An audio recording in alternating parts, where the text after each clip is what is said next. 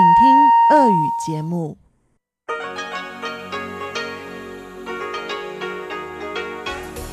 В эфире Международное радио Тайваня. Здравствуйте, дорогие друзья! В эфире Международное радио Тайваня в тайвайской студии у микрофона Чечена Кулар.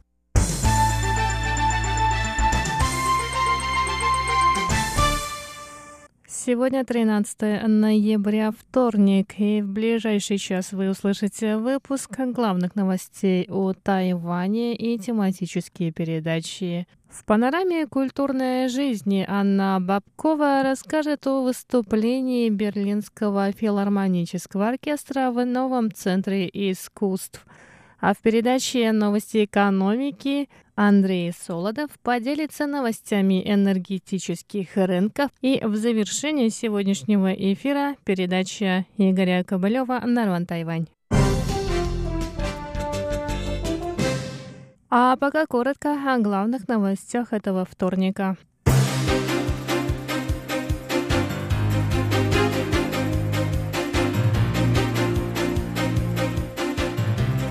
Президент Тайваня заявил, что научный потенциал страны высоко ценится в мире.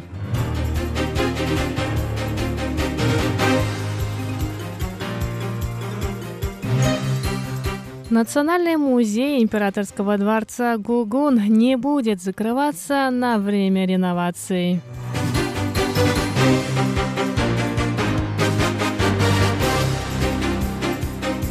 На Тайване создали единую информационную платформу о стипендиях и грантах.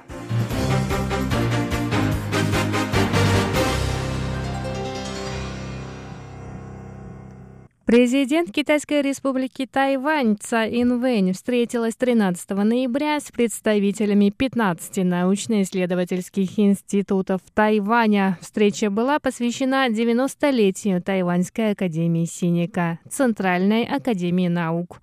Цай Инвэнь заявила, что научный потенциал Тайваня высоко оценивается международным сообществом. В частности, в недавнем рейтинге конкурентоспособности стран мира Тайвань занял 13 место среди 140 стран.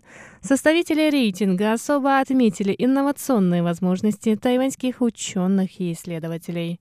Кроме того, тайваньские ученые получают престижные премии и звания международных научно-исследовательских институтов, так, глава Академии Синейка Ляо Дзюнджи стал членом американских Национальной академии наук и Национальной академии изобретателей.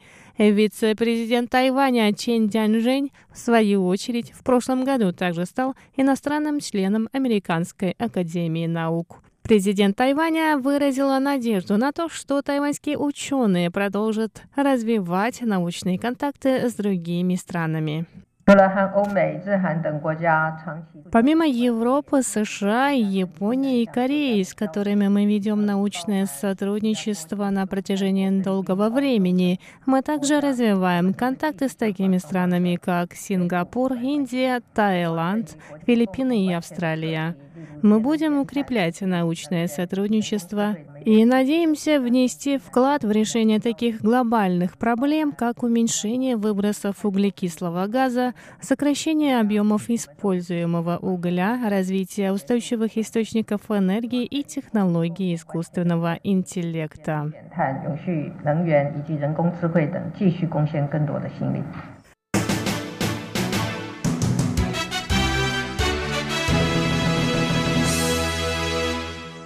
Директор Тайваньского национального музея императорского дворца Гугун Чен Цинань заявил 13 ноября о том, что музей не будет закрываться на три года в связи с предстоящей реновацией. Днем ранее известие о возможном закрытии музея вызвало широкий резонанс в тайваньском обществе.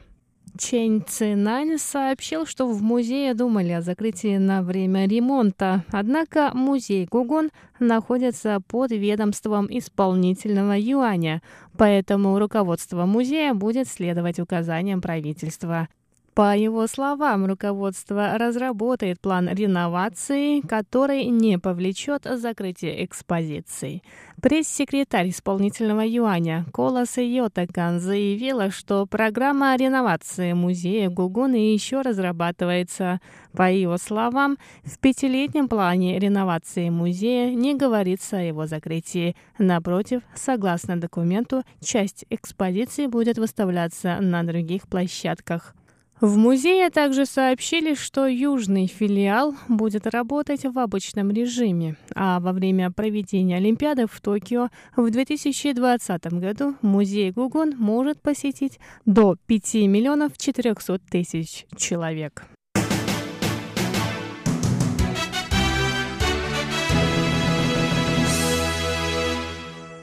Тайваньский благотворительный образовательный фонд представил 13 ноября новую платформу с информацией обо всех стипендиях и грантах, предоставляемых на Тайване. Желающие могут найти подходящую стипендию по 37 образовательным программам.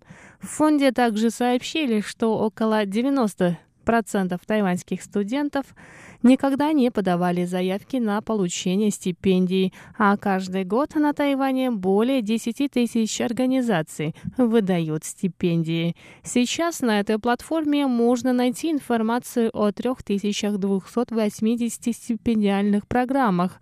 Большая часть стипендий и грантов выдаются на обучение по программам бакалавриата, магистратуры и аспирантуры. В фонде также сообщили, что с марта следующего года иностранные студенты, обучающиеся на Тайване, смогут воспользоваться детальным поиском. Им будет предложено ввести страну гражданства и другую информацию для поиска наиболее подходящей программы.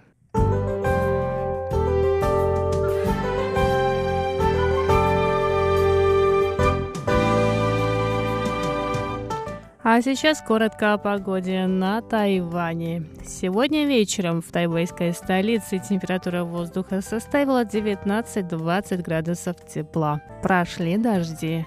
Завтра в Тайбэе ожидается облачная погода. От 19 до 23 градусов тепла. В центральной части острова до 28 градусов жары. Также будет облачная погода. А на юге до 30 градусов облачно, но местами будет солнце.